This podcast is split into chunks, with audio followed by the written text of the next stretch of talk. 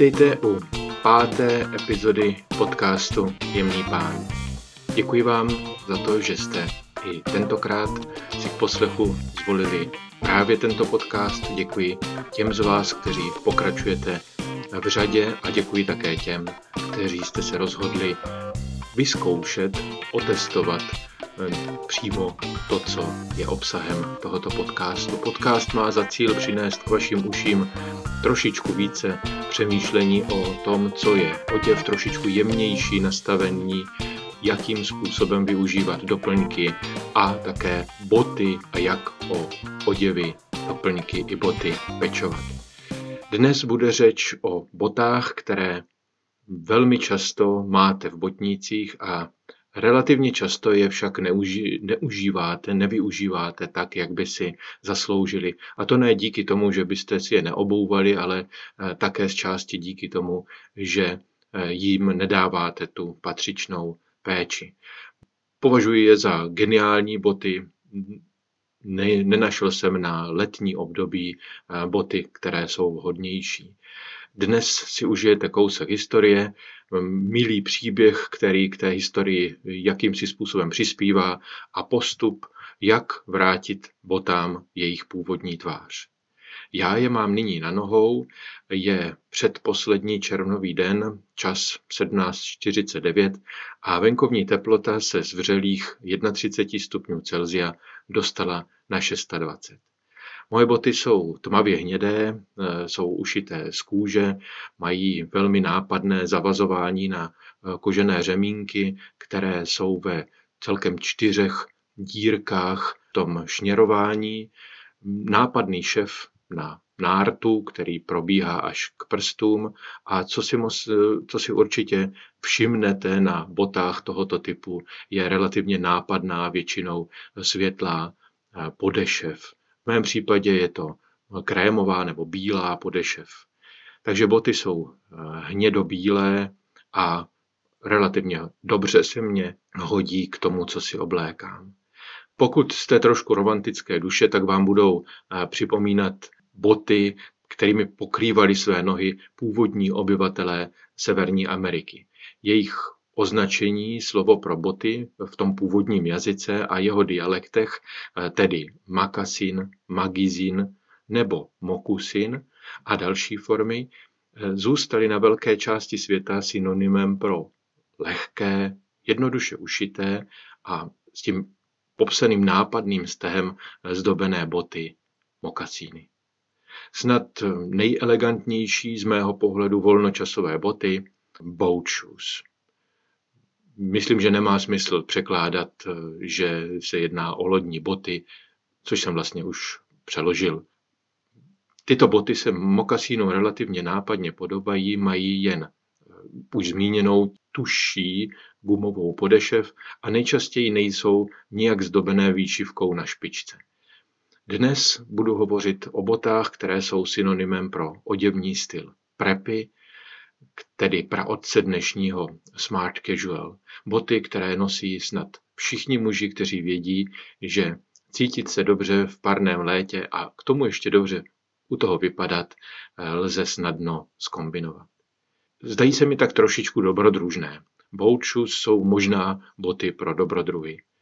A je dost dobře možné, že jste slyšeli o botách, které eh, popisují stejné, stejný typ bot, ale jenom se jinak nazývají, a to takzvané topsiders nebo deck shoes. V obou případech jde o stejné boty. Boat shoes, což je nejčastější označení pro tyto boty, jsou vyrobené většinou z usně, méně často z plátna.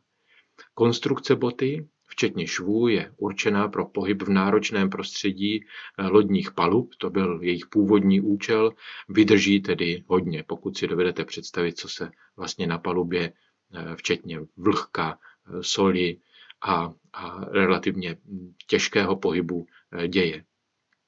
Kůže je silně naolejovaná, už původně, aby odolávala zmíněné vlhkosti.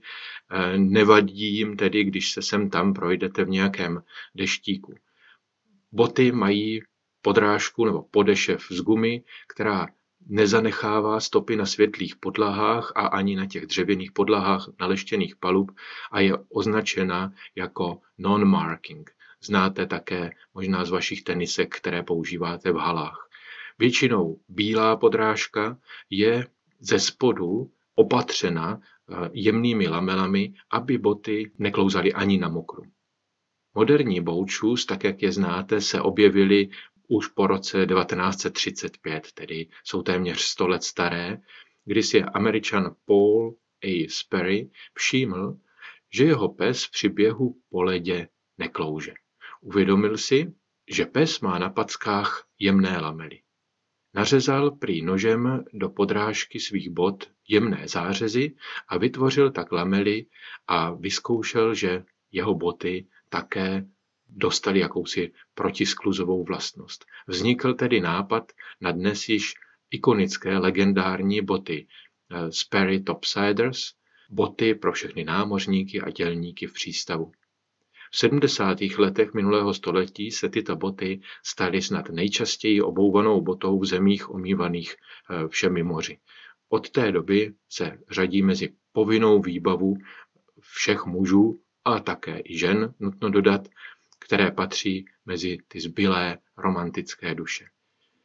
Bouču jsou jistým způsobem specifické a ta specifika se poté odráží také na tom, jakým způsobem vlastně boučus neobouvat.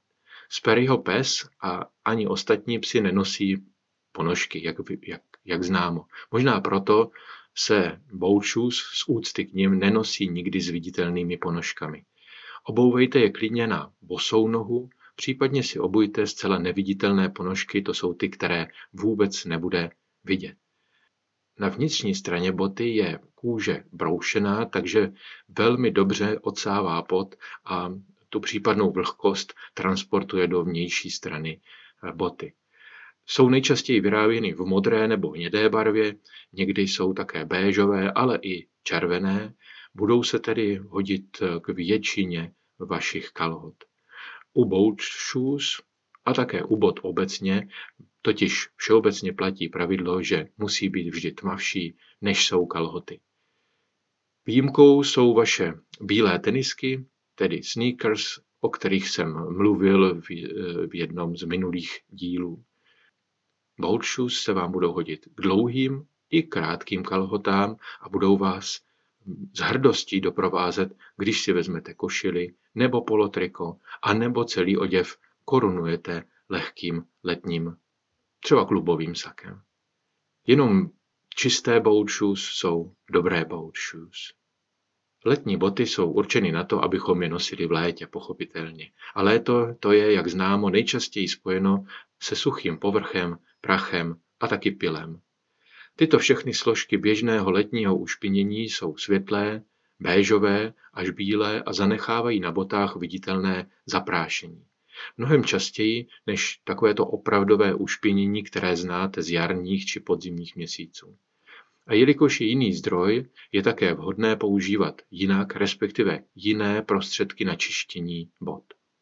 Stále platí, že jen čisté boty jsou dobré boty, u ikonických boat shoes to platí také. Dejte jim pořádný kartáč. Po celém odpoledni v trávě a na zaprášených cestách, které jsem strávil minulý víkend na turnaji v koňském polu, byla čokoládově hnědá barva bod tatam. Dokonale ukrytá pod stopami zvířeného prachu. Návrat domů, do lázní pro boty, by se dalo říci, přímo předurčoval, co budu doma s botami dělat. Ne však v domácnosti přímo, protože zakotvil jsem nejprve na chodbě, krátce poté, co jsem ze zásuvky, kde máme uloženo eh, všechno potřebné na čištění bod, vzal kartáč. Jemně, ale důkladně jsem odstranil prach. Kartáč, který používám na čištění, má kratší štětiny, tak aby se dostal i do těch eh, spárů a vyhrábl eh, z těch spár eh, ten onen prach. Za díly, které drží řemínky, tedy za tím šněrováním, bylo několik semen lipnice a bojínka, lučního, nejrozšířenějších to trav široko daleko. Také pár kamínků, které se vysypaly na podlahu. Optimální kartáč na čištění obuvi je, jak zmíněno, z koňských žíní a dřevěnou rukojetí, protože méně klouže. Já ten svůj mám po svých prarodičích, eh, dva nové mám od firmy Pedak. Pro čištění obuvy, nejen té letní, se mi osvědčilo používat Pedak Crystal Gel, protože nezapáchá, nemá barvu a skvěle odstraní i v povrchu kůže usazené nečistoty. Ty se doslova vpíjí do póru, když se vlhkost produkovaná pocením nohou eh, smísí s prachem. Vytvoří nehezké šedivé skvrny, se kterými si pedak Crystal Gel, flanelový hadřík a krouživé pohyby mých prstů poradí. Navíc rychle usychá a nezanechává vůbec žádné stopy na části boty, kterou jste nečistili. Jednoduše zmizne za několik vteřin.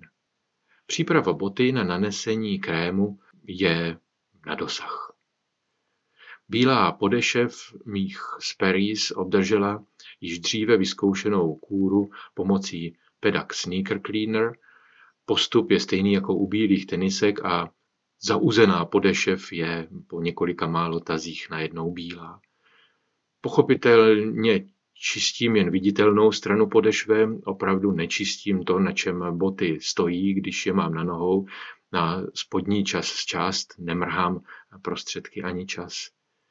Pomocí hadříku nanáším malé množství krému od pedagu ve střední hnědé na obě boty. Nevyhýbám se ani částem šněrování a řemínkům a poctivě nanáším eh, krémy, které vyrábí pedak v Německu z přírodních vosků a olejů, na botu.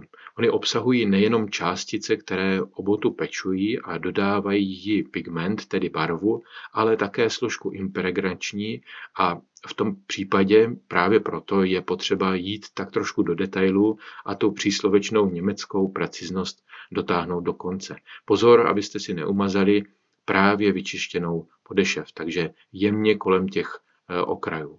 Krém zasychá během několika málo minut a tak si tak tak stihnete eh, připravit espresso a vypít ho. Já tomu říkám pracovní kafe. Boty čekají na finální leštění pomocí kartáčů s měkkými koňskými žíněmi.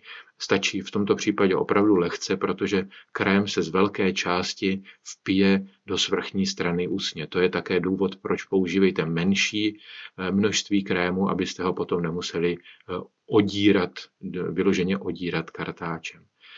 Olejovaný povrch mých shoes nemůže dosáhnout vysokého lesku, což je v podstatě správně, protože volnočasové boty by se opravdu neměly lesknout jako lakírky na plest.